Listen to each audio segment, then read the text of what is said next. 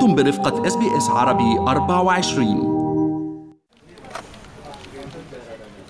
الواد كيفن جه قال لي حاجة غريبة قوي من شوية. شو حكى لك بالله؟ قال لي أنت cheeky bugger أنا bugger لا بقر يعني شخص أو فتى أو غلام على فكرة. طب و cheeky حاولت أفهمه إن أنا مصري بس هو شايفني تشيكي لا يا حبيبي cheeky يعني قليل أدب. طب يا عم ما هو بيشتم أهو. إيه علينا إيه علينا. لا مديح هاي معناها إنك ولد صايع. آه strewth وبعدين معك شو strewth كمان؟ ما تعرفش strewth لا ده انت حالتك صعبة خالص. نعم أنا؟ طب تفضل احكي لنا يا أبو العريف strewth اختصار God's truth يا جاهل. طب والله إنك cheeky bugger هل تساءلتوا بيوم من الأيام ما إذا كان أصحابكم الأستراليين عم بيسخروا منكم بكلامهم في بعض المواقف؟ أنا فادي كساب كوميدي لبناني أسترالي يعني stand up comedian وأنا جاي طمنكم أنه استخدام الأسلوب الساخر بالحكي هذا شيء كثير طبيعي بأستراليا. مرحبا بكم في عالم الفكاهة الأسترالية اللي مكانه بيجي ما بين روح الفكاهة الأمريكية والبريطانية. الكوميدي عند الإنجليز دايما تسخر من نفسها وبيسخروا من من من غيرهم من اصدقائهم بينما مثلا الكوميدي الأمريكانية فيها كثير فخر. معكم مرام إسماعيل من بودكاست أستراليا بالعربي وبهاي الحلقة رح نفك شفرة الدعابات الأسترالية الفريدة. اللي كانت سبب حيرة زوار البلد لسنين طويلة إلى جانب اللهجة العامية الأسترالية طبعاً. وهاي الحلقة كمان رح تاخدكم بجولة سريعة على أبرز المعالم الثقافية وأكثرها شعبية بأستراليا مثل الفن والموسيقى والأزياء. المعروف عن حس الفكاهة الأسترالي إنه ساخر وجاف شوي ومعلومة سريعة هون. وصف باحثين بجامعة هارفارد استخدام السخرية بالكلام بإنها دلالة على ذكاء الإنسان. ومن وجهة نظر دراستهم السخرية تعد شكل من أشكال الإبداع بين المتكلم والمتلقي وشبهوا النشاط اللي بيبذله عقلنا لفهم هذا النوع من الحوار بممارسة رياضة فكرية. ولكن أوصى الباحثين إنه يكون استخدام السخرية في الحديث محصور بين الأشخاص اللي بنحبهم وفي ثقة بيننا وبينهم عشان ما نوقع بسوء تفاهم. أول شي رح نحكي عنه في دليل المبتدئين للفكاهة الأسترالية هو سخرية الأصدقاء من بعضهم ولكن بنية صافية. حدا قاصص شعره جديد بيقولوا له nice haircut did you get run over by a lawn mower مرقت مرقت عليك ال lawn mower قصاصة الحشيش على اليوم؟ ما بتوقع في بلدان كتيرة بتدل السخرية من صديق فيها على علامة صداقتهم الجيدة. ولكن بأستراليا هاي علامة مميزة لقوة العلاقة بينهم. من ناحية تانية بيفتخروا الأستراليين دايما بإنهم من أروع شعوب العالم بس ممكن تلاحظوا استخدامهم للسخرية من أنفسهم. يعني الانتقاص من قيمة الذات أمام الآخرين كجزء من روح الفكاهة الساخرة اللي بيتحلوا فيها. وبعد البحث اللي عملته عن هالنقطة تبين إنه السبب هو الابتعاد عن التباهي بالذات والتواضع وكمان إيصال رسالة منبعها إنه الجميع سواسية. في عندهم شيء expression بسموه tall poppy syndrome اللي هو ال poppy هي وردة شقائق النعمان. أنه شقائق النعمان المفروض كلهم يكونوا بنفس الطول. وإذا وحدة طولت أكثر من غيرها بيقولوا ال expression بالإنجليزي it has to be cut down to size. أنه لازم نقصها ونوطيها تصير مثلنا مثلنا. في كمان حس فكاهي عند الأستراليين يسمى بالكوميديا السوداء وبيعتقد بعض العلماء النفسيين إنه هذا النوع من الفكاهة هو وسيلة أو أسلوب بحب البعض اتباعه للتعامل مع وقت الشدة. الأسترالية مش بس ال comedies مثلا بال comedy clubs we push the envelope إيه؟ بنزيدها شوي. we actually address really taboo topic بس نخلي العالم يعيدوا التفكير ويعيدوا النظرة. بموضوع معين. بأستراليا توقعوا عرض كوميدي ظريف في جنازة مثلا وسرد ذكريات طريفة صارت مع الشخص المتوفي عشان الناس تتذكره. مبدئيا من منطلق تخفيف التوتر المحيط بالموقف والنظر إلى الجانب الأكثر إشراقا منه. أنا بعرف ال comedians حكيوا عن وفاة أهلهم بالسرطان وعملوا نكتة عنها. هيدي طريقة to cope تيقدروا يعالجوا هذا الوضع الصعب اللي مرقوا فيه وبحديثي مع الكوميديان الأسترالي المصري أكمل صالح أعطاني مثال واقعي بيتذكر فيه وقوفه في جنازة صديقه وتقديم عرض مضحك للمعزيين لاسترجاع ذكريات طريفة عن صديقه المتوفي وإحياء ذكراه مع أفراد عيلته وأصدقائه He asked me to, to uh, get up at his funeral and do comedy. He said, would you, would you do that for me? And I was pressured to go out and get up and, and perform comedy at his funeral. where I'm thinking, you know, in in the church that I grew up in as a child, that was uh, that, that would just they wouldn't even consider that. Like, how dare you?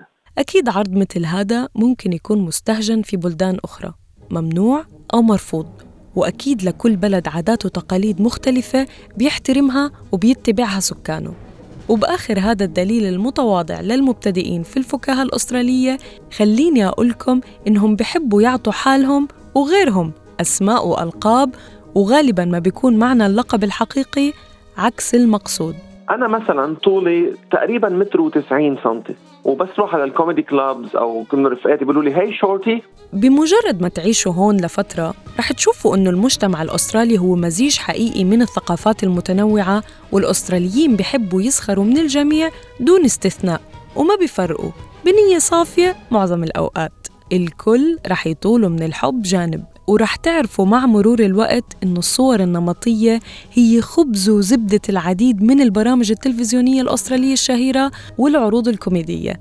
two comedians بيكونوا كثير أصدقاء بيوقفوا قبال بعض وببلشوا يهينوا بعض بنكت يكتبوا نكت مهينة وما بتشوف العالم إلا عم تضحك والرفقة عم بيضحكوا.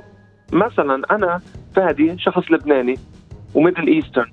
تتخيلي شو بيقولوا عني؟ هن بال roast battle دائما أني Middle Eastern شو بدي يكون؟ بدي يكون إرهابي بدي يكون آه، عندي شعر كثير على جسمي. هالأمور كلها بلشوا ينكتوا علي مع إنه مش طبعا مش صحيحة هالأمور كلها. بقول على القليلة أنا بحكي كذا لغة بحكي فرنسي وإنجليزي وعربي. أنت شو بتحكي؟ غير English و Australian عرفتي؟ فبصير نحن كمان فينا ننكت cross cultural بس هذا كله بسموه بالإنجليزي it's term of endearment. يعني هو نوع كمان من التودد الك والمديح. رح ننتقل هلأ لجانب آخر من الثقافة الشعبية بأستراليا وهو الفن والكتابة والمسرح. الجو الساحر واللي بالحقيقة بتتميز فيه مدينة ملبورن العاصمة الثقافية بأستراليا لأنه ملبورن فيها لحالها مئات المهرجانات الثقافية بالسنة رسم وكتابة وكوميديا ومسرح ومعارض والقائمة تطول. ومن بين أسماء الفنانين المبدعين في فنون الكتابة والمسرح المتعدد ثقافياً في أستراليا راح تلاقوا اسم الكاتبة الأسترالية الفلسطينية سمح سبعاوي. آخر شغلة رحتها كانت آه، اوبرا ل...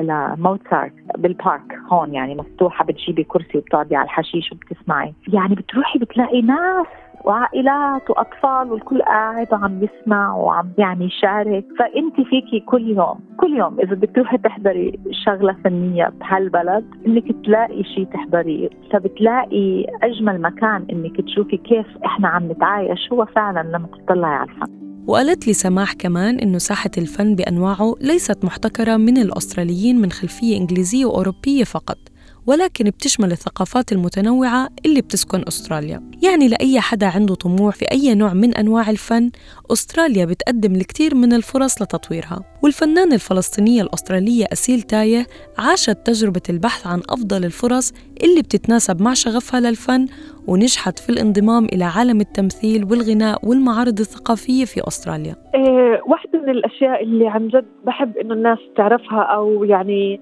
تجربها هو تسأل. يعني ما خفت ولا مرة إنه أدق على باب وأحكي أنا عندي هذا الشيء معلش تقعد تسمعني. ما تتخيل عدد الناس اللي أنا قابلتهم بآخر سبع سنين اللي بأستراليا. لا يعد ولا يحصوا كل حدا فيهم بتدق على بابه وبيفتح لك باب جديد. حتى لو ما عرف يساعدك وهذا الشيء كثير أنا بحبه بالثقافة الأسترالية إنه ما عرف يساعدك ببعتك على حدا ثاني. بعدنا بالفن وتحديداً الموسيقى اللي أستراليا بتعشقها بأنواعها. لما هاجرت على أستراليا كنت متخيلة إني رح أسمع بس ال country music وأنواع الموسيقى التقليدية التانية المستوحاة من الثقافة البريطانية والإيرلندية. ولكن لا كل أنواع الموسيقى اللي بالعالم موجودة بأستراليا كمان وكل نوع له جمهوره. الموسيقار مينا شمالي معي اليوم ورح يقولنا شو أكتر أنواع الموسيقى اللي بيحبوا الأستراليين يسمعوها. أكتر حاجة هي البوب. زي ما الناس في أي حتة في العالم تسمع pop. pop عامل زي الآيس كريم. في كذا نكهة. اللي يحب بوب الفراولة اللي يحب بوب الفانيليا. في بوب مثلا بيكون آه، زي ما إحنا كنا بنسمع مثلا في في التسعينات وأوائل ال 2000 فيها شوية energy بتخلطي بقى عليها شوية hip hop شوية آه، راب وشوية R&B حلو. خلينا نعرف كمان مين هن أشهر المغنيين الأستراليين اللي موجودين على الساحة الفنية العالمية اليوم. في ناس بقالهم سنين شغالين مثلا كايلي مينوك شغالها بقالها من الثمانينات كانت شغالة في ال pop وال dance ولغاية دلوقتي شغالة. في ناس مثلا زي جاي سيباستيان اللي هو أول واحد كسب ال Australian Idol في 2003 في ناس كتير بتكسب هي المسابقات دي وبيختفوا بيشتروا couple of years وخلاص. هو بقى شغال وعمال بيطلع موسيقى لأنه هو موسيقار من جواه كده. تحسه تامر حسني. حاجة لا بصراحة حاجة كده حاجة كده. زي تامر حسني كده بيعزف كل حاجة وبيغني كل حاجة وبيكتب كل حاجة. آه في عندك ناس زي دلتا جودريم آه شغالة بقى سنين. جيسيكا مابوي هي برضه كسبت آه Idol بس إيه برضه بقى كملت مع الموسيقى وال industry كده. ناس كتيرة قوي في مثلا في مثلا ناس هم آه من السكان الأصليين برضه آه هي جيسيكا مابوي من السكان الأصليين. بريجز بي آه بيعمل راب والأستراليين كمان مغرمين بحضور عروض الموسيقى الحية والمهرجانات الغنائية والموسيقية الكبيرة. تعالوا نعرف أسماء بعض أهم المهرجانات بأستراليا. أكبر مهرجانات آه، في حاجة اسمها Splendour in the Grass في بايرن باي و Splendour in the Grass دي بتجيب ناس من يعني أكبر الفنانين في العالم فمش بس الأستراليين ف- آه، فنانين جايين من أمريكا وبريطانيا وكل حاجة. آه، حتى بايرن باي برضه في حاجة اسمها Bluesfest اللي هي عشان الموسيقى البلوز. أكبر الأسماء في البلوز بتيجي. حلاوة ال culture هنا في أستراليا إنه في حاجة لكل حد. ومن الفن والموسيقى وصلنا لللبس وال fashion.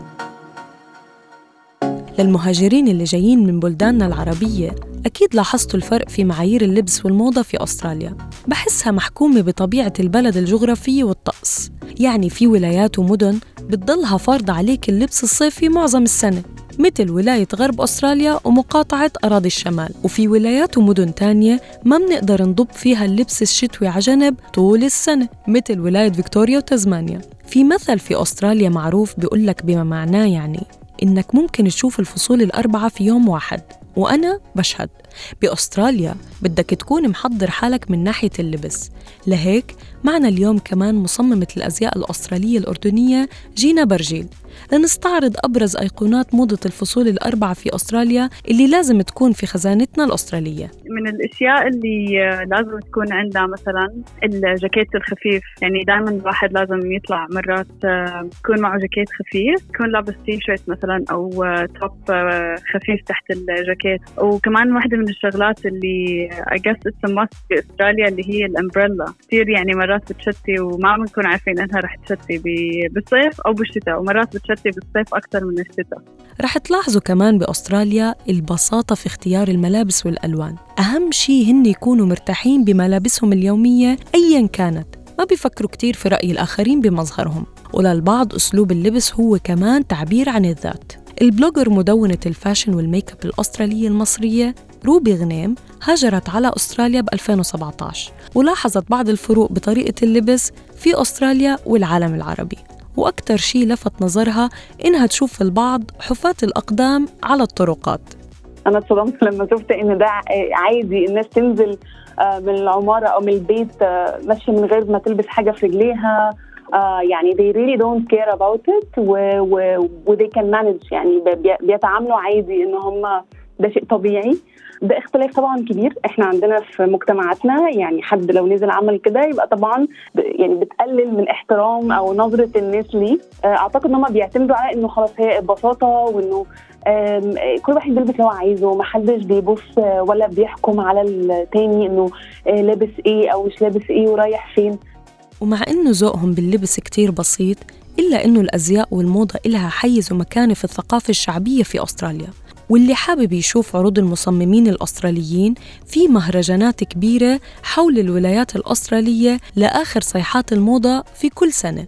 في مثلا ال Melbourne Fashion Festival مشهور كتير. آه، واحد من أكبر ال festival بيكون في fashion shows. في برضه ال retail festival بيكون في بأكثر من ولاية بأستراليا. وواحدة من ال events الكبيرة برضه اللي عم بتصير آه، اللي هو FOMA Fabric of Multicultural Australia. وهذا صار له كم من سنة بيصير ال- ال event وهذا ال fashion show بيكون لل multicultural refugee background وال migrants اللي بأستراليا. أكيد لسه في كتير أشياء تنحكى عن الثقافة الشعبية بأستراليا. بس أظن إذا عرفتوا هالأشياء هلأ بتقدروا تتوجهوا لتعرفوا أكثر عن أي جانب من جوانب ال popular culture الأسترالي اللي بتثير اهتمامكم الشخصي. شكرا لاستماعكم. كنت معكم مرام إسماعيل من بودكاست أستراليا بالعربي. إذا حبيتوا الحلقة شاركوها مع أصدقائكم ولاقوني بحلقة جديدة الأسبوع المقبل.